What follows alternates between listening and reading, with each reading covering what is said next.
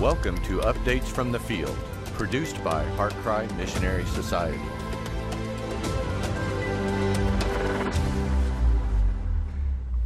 Hello, I'm Paul Washer, and I'd like to welcome you back to Updates from the Field. Today I'm here with our one of our Asian coordinators, who, uh, after about a year and a half or two years of being quarantined through COVID, is finally traveling again. Welcome, brother.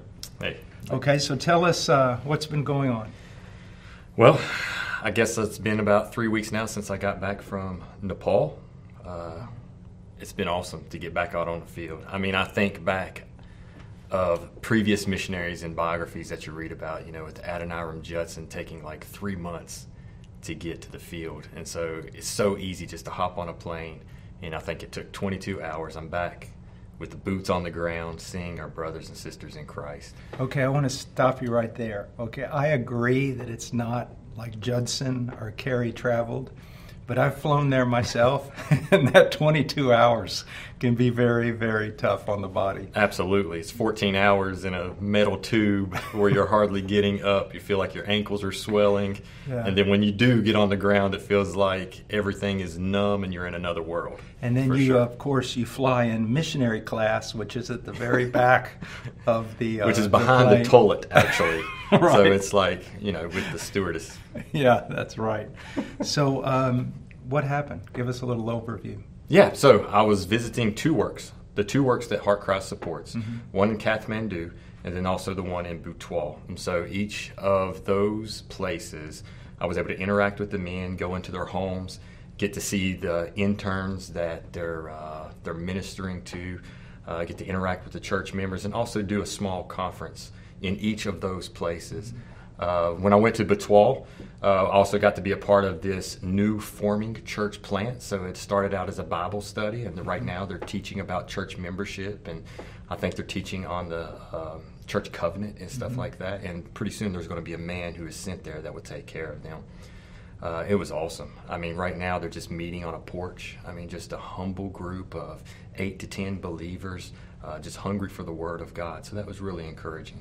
Got to preach there, exegete the scriptures, uh, which always does my heart well to see the reaction and hear their testimonies and how it ministered to them. And then, uh, yeah, so got to do some conferences with other pastors in the Right. area. Uh, just a really good, encouraging time. Now, I know that you can't. Well, first of all, um, I think it's very important that we recognize. You mentioned two cities, Kathmandu and Butwal. Very different from one another. Very, very okay, different. t- talk to me a little bit about Kathmandu and how it's different from Butwal. Yeah, so Kathmandu is like the epicenter of chaos. Right. Everything is moving all around you. You're assaulted by smells and sounds.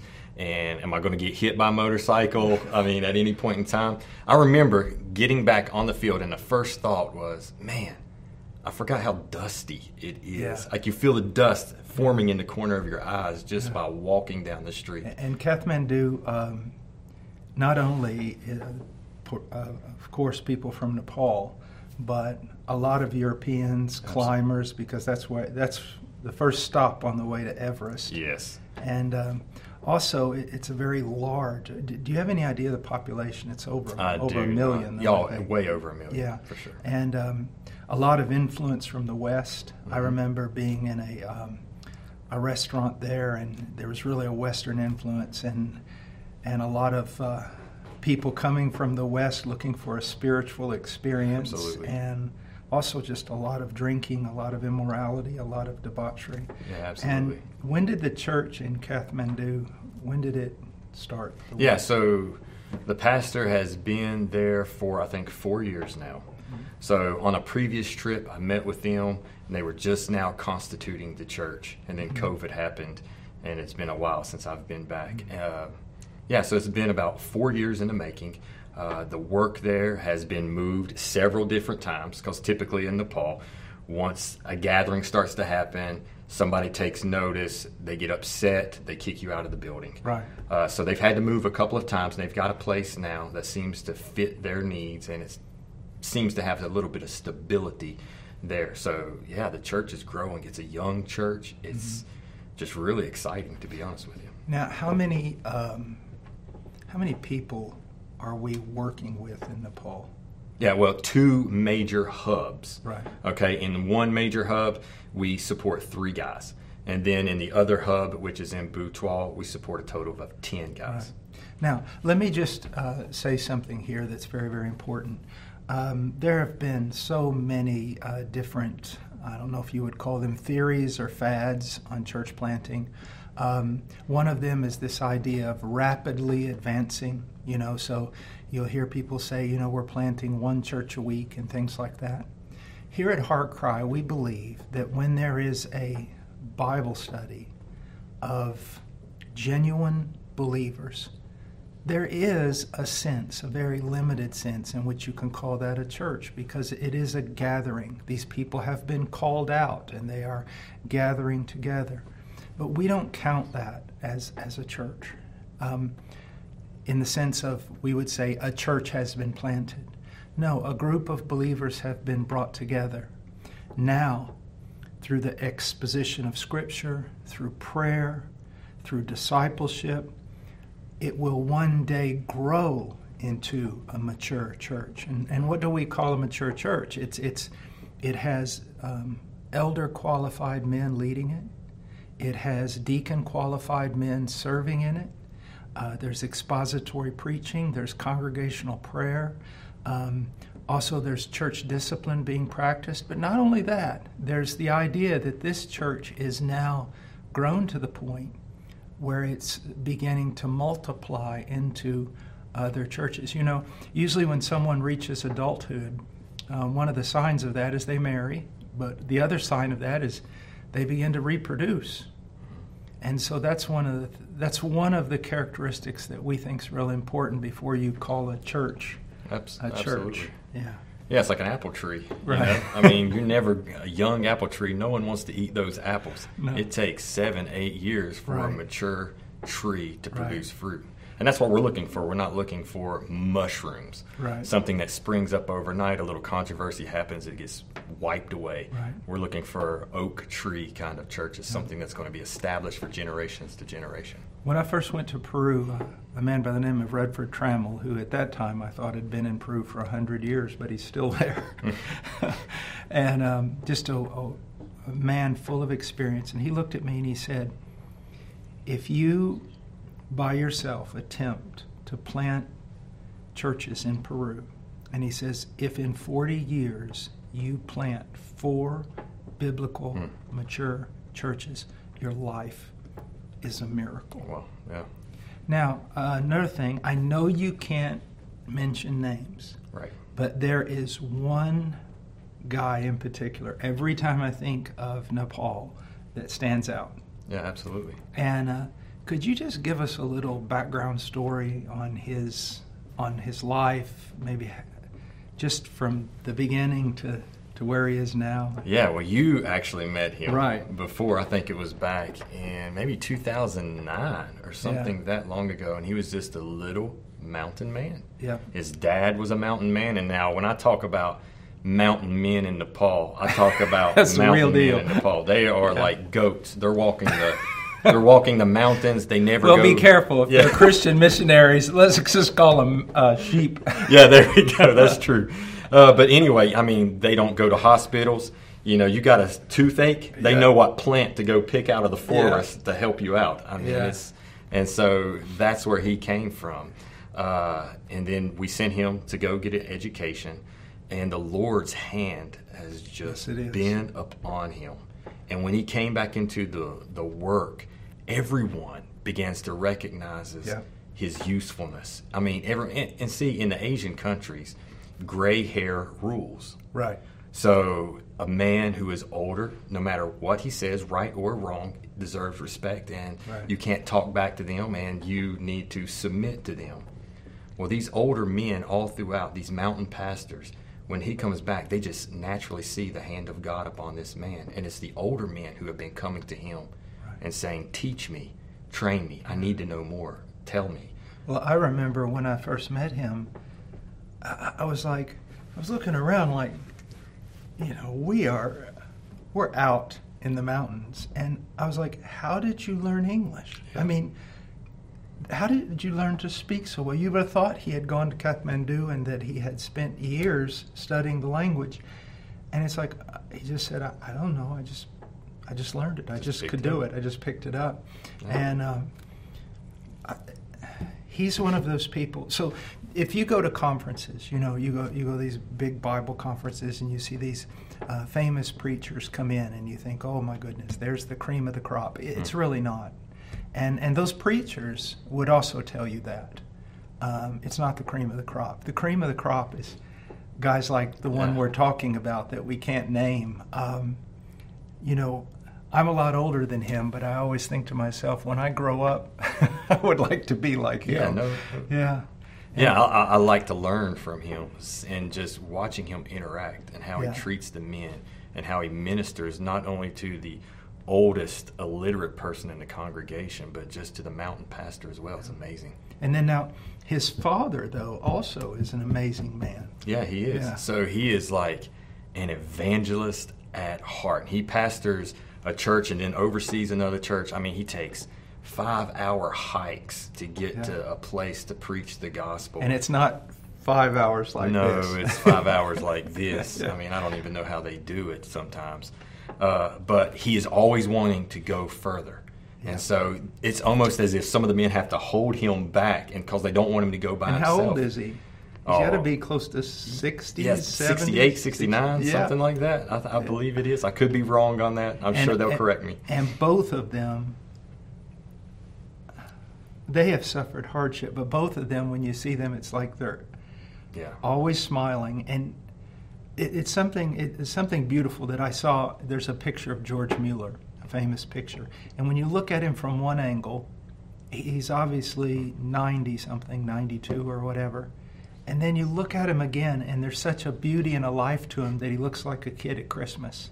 And that's kind of the way I would describe their their joy is uh, is just you know infectious. I mean, it's Yeah, just it is. It's infectious. When you show up at the church building, he just looks at you and it's this huge smile rolls Yeah. across his face. And he just gives you a big warm embrace. And that's Yeah. just, yeah. Now, you notice, uh, you, you mentioned they're not only planting churches, but training men. Second, second uh, Timothy two two. Absolutely. And and how do they go about doing that? Well, they do have internships. Mhm. So they'll find young men who are either in churches around the area who desire more robust theological education. And they are friends with Sar- or with the pastor there in uh, Butwal.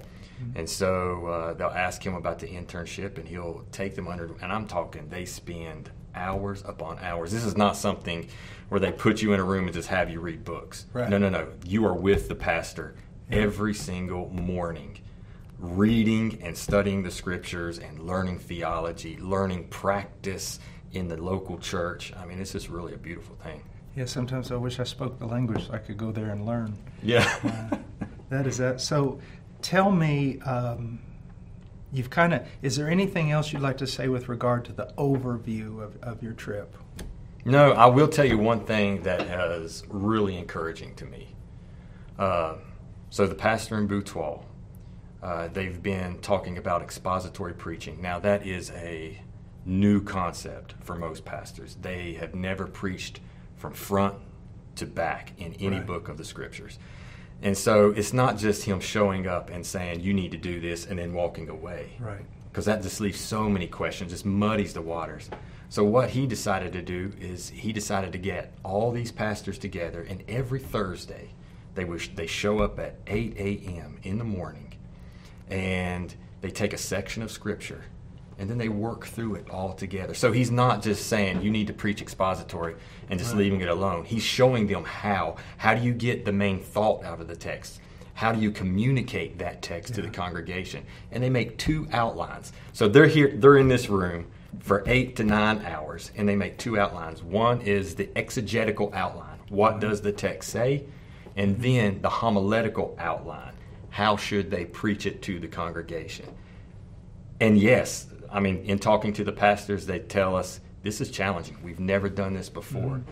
But as they flex those muscles, it will become easier and easier. They'll get stronger and stronger, and you can already see some of the fruit being stirred up. That's right. So it's really beautiful.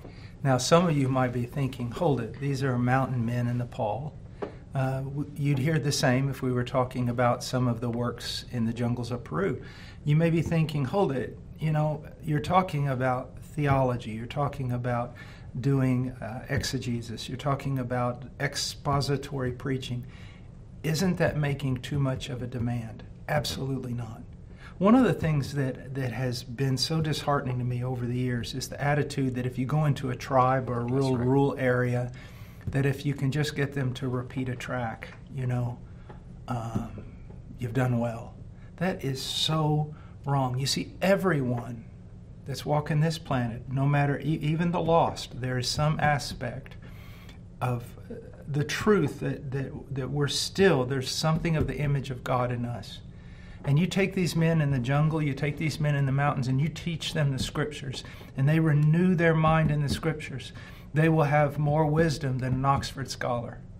And in one generation or two generations, you could have some of the greatest theologians coming out of the Nepal of Nepal or the jungles of Peru. What you've got to realize if if Western society made any progress at all, it is the result of the preaching of the gospel. That's why Western society is also just, well, turning back and going back to, to what it was because it's rejected God.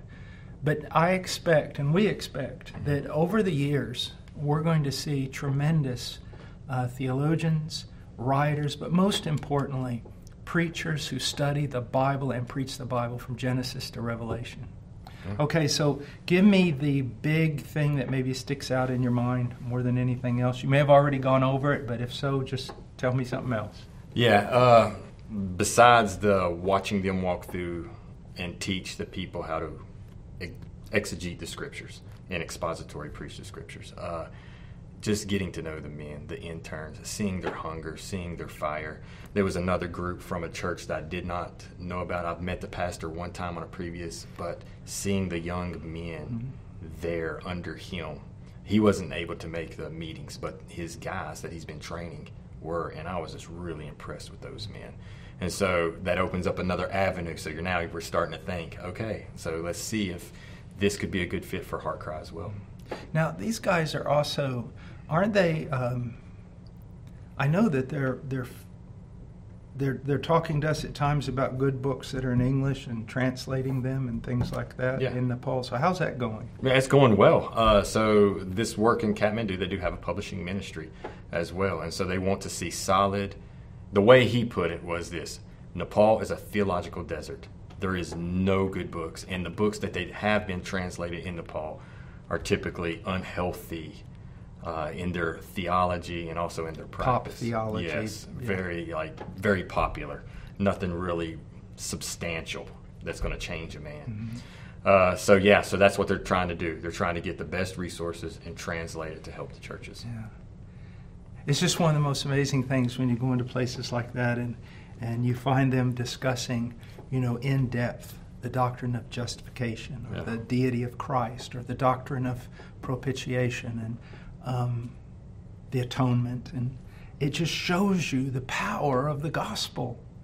That, that anywhere the Word of God is taught and it is believed and practiced, you will see the power of God. Yeah, and they have a different perspective. And so you hear them talk about it, and you're starting to pick up things that you've never seen yourself right. about a certain text, and you're like, hmm, yeah, that's pretty good. Yeah, the teacher becomes the student. Yeah. Yes. I was just, uh, uh, don't take away from Nepal, but I was just um, talking to a brother in Peru that when I was there, he was a young man, and uh, now he is the go-to guy for us. Wow you know, and um, if if he approves someone theologically, practically, or whatever, you don't even have a worry, right? You know, and and that's just a wonderful thing. Again, it shows the power of the gospel. Yeah, but it was overall a good trip, and I'm so glad that the world is starting to open up a little more. Right. I can't wait to get back out there. All right. Well, would you lead not only me but lead uh, those who are listening in a prayer for Nepal. Yeah, absolutely. Father, we come before you in the name of Jesus Christ, our Lord, our Savior, our Redeemer. the one, the architect who is building his church, and the gates of hell shall not prevail against it. Father, we thank you, Lord, for the promises that you have given to your people. Yes, Lord. We thank you, Lord, that they are unbreakable and unfazable. Lord, that they will not fail. And Father, we do come before you now, asking that you would continue to bless your church in Nepal. Most importantly, that you would bless them with your presence, that they would be a church, Lord, that walks in integrity, that does not rely on clever speech or superiority in language, Lord, but they would simply proclaim the truths of the gospel. Oh God, we pray, Lord, that you would raise more men up there, men who shepherd your flock, men who sacrifice self, Lord, who are not worried about reputation, who are not seeking any type of ambition, but but Lord, just people who serve and shepherd your church. Oh, Father, draw close to them. Fill that church with your spirit. Lord, we pray, Lord, that you would not allow them to be distracted. Lord, that you would cause them to walk uprightly before thee, always giving an account to you, always walking in the fear of you, always ready to share the faith with those, Lord, who are perishing. Father, we love you. We thank you so much for what you're doing in Nepal. We ask for more, that you would pour out your mm. spirit upon them and cause this infant work, Lord, to grow into that mighty oak tree. Oh, Lord, we thank you, we love you, and we ask these things in Christ's name. Amen. Amen. Amen. Well, God bless you and thank you. And please continue praying for Nepal. Let today just be the beginning. But pray that God will raise up laborers and that they will be men and women of faith and piety, of the word and prayer. God bless you. Thank you for listening to Updates from the Field. Visit heartcrymissionary.com to view our other productions and to find out more about Heartcry Missionary Society.